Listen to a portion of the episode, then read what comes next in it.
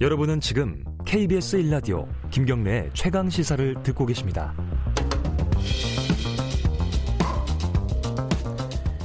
네, 어, 오늘 미니 인터뷰를 하나 좀 진행을 할게요. 어제 어, 되게 중요한 어, 흥미로운 결정이 있었습니다. 미국의 지금 테슬라 아시죠? 전기 자동차. 이 여기에 사고가 굉장히 많대요. 급발진 사고가. 아, 의혹이죠, 아직까지는. 그래서 미국 연방 도로교통안전국이 어, 조사를 하겠다. 이런 취지로 발표를 했습니다.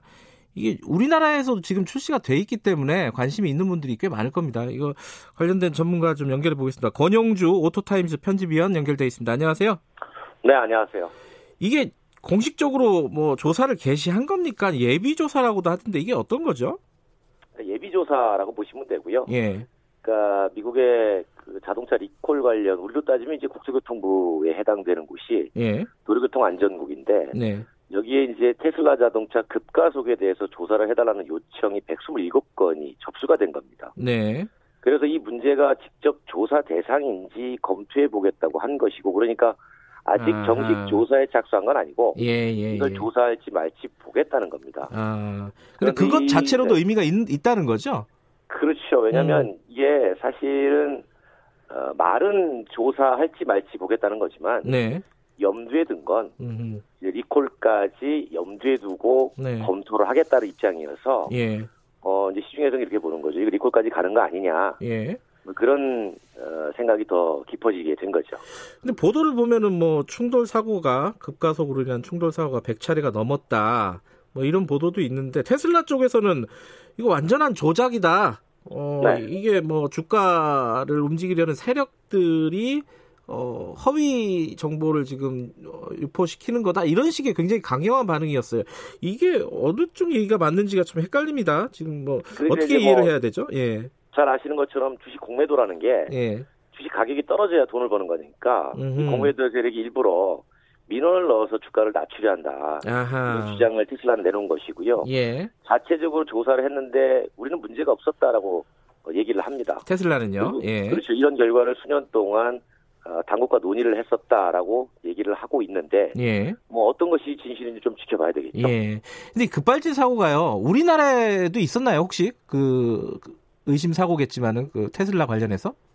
뭐 아직 우리나라에서는 음. 판매한 지가 얼마 안 됐기 때문에 예, 예, 예. 아직은 없었고 이제 주로 해외에서 예. 간혹 보고가 됐는데 물론 뭐 그 여러 가지 이유로 예. 어, 조사가 되긴 했습니다. 예를 들면 그 반자율주행 기능인 오토파일럿이 오류를 일으켜서 사고가 나는 경우도 있었고 네. 또한 가지는 어, 그냥 전기 장치의 문제로 급가속이 일어나는 경우도 있었고 네. 그 여러 가지 상황들을 통해서 급가속이 일어난다는 추정이 가능하니까 네. 미국 정부는 일단 조사를 통해서 필요하면 네. 조치를 취하겠다는 겁니다. 아, 방금 오토파일럿 기능이라고 하셨잖아요. 네네네. 이건 자율주행 같은 건가요? 어떤 거예요, 이게? 그러니까 오토파일럿은 말 그대로 테슬라가 붙인 기술 브랜드 이름이고요. 네. 어, 자동 운전 기능을 얘기하는 겁니다. 물론 음. 100%는 아니고 네. 여전히 운전자가 개입을 해야 되죠. 그런데 이 부분에 대해서는 뭐 시중에서도 의견이 좀 엇갈리는 게 네. 어, 자동차 회사 중에는 테슬라의 오토파일럿 기능이 제일 좋다라고. 얘기하는 분들도 있는 반면에 네.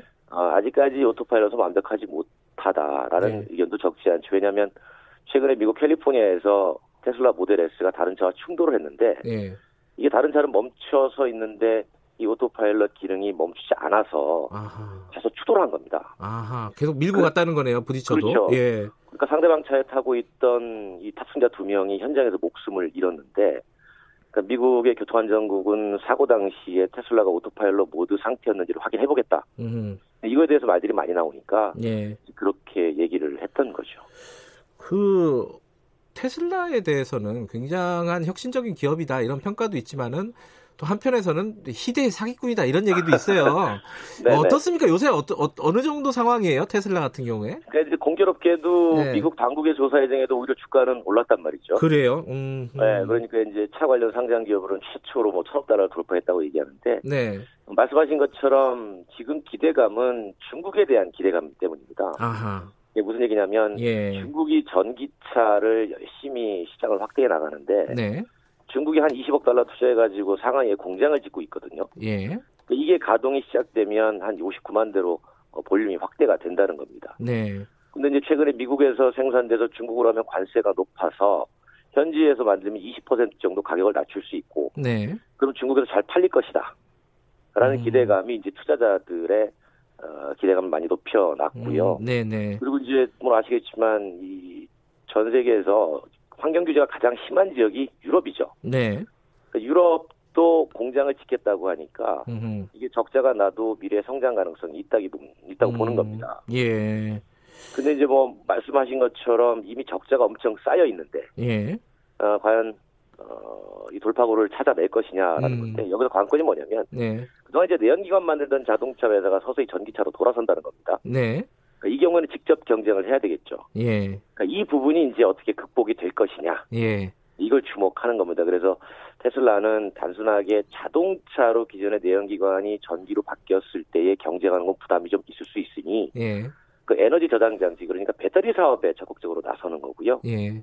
그 이동 수단도 이동 수단이지만 일단 전기를 동력으로 활용하는 전기 에너지 기업 네. 그 이쪽으로 이제 가겠다는 게 음. 어, 테슬라의 작전인 거죠. 어, 위원님은 테슬라 타본 적이 있으세요, 혹시? 어, 예, 그럼 있죠. 아, 그러세요? 어떻습니까? 국내 어, 차량 그 전기 차량하고 비교해 보면 어떻습니까? 조금 컴퓨터 같은 느낌이 들긴 합니다. 아, 그래요? 음. 예, 왜냐하면 야 이거는 뭐 자동차인가 컴퓨터인가 이런 생각이 드는데 어쨌든? 뭐 이동한다는 전제로 보면 네. 어, 안전이 상당히 중요하니까 예. 그 부분을 늘 신경을 써야 되겠죠. 예. 어, 미국의 조사를 지켜봐야 되는 상황이네요. 고맙습니다. 감사합니다. 네, 권영주 오토타임스 편집위원이었습니다. 김경래 최강시사 2부는 여기까지고요. 잠시 후 3부에서 다시 뵙겠습니다. 일부 지역국에서는 해당 지역 방송 보내드립니다.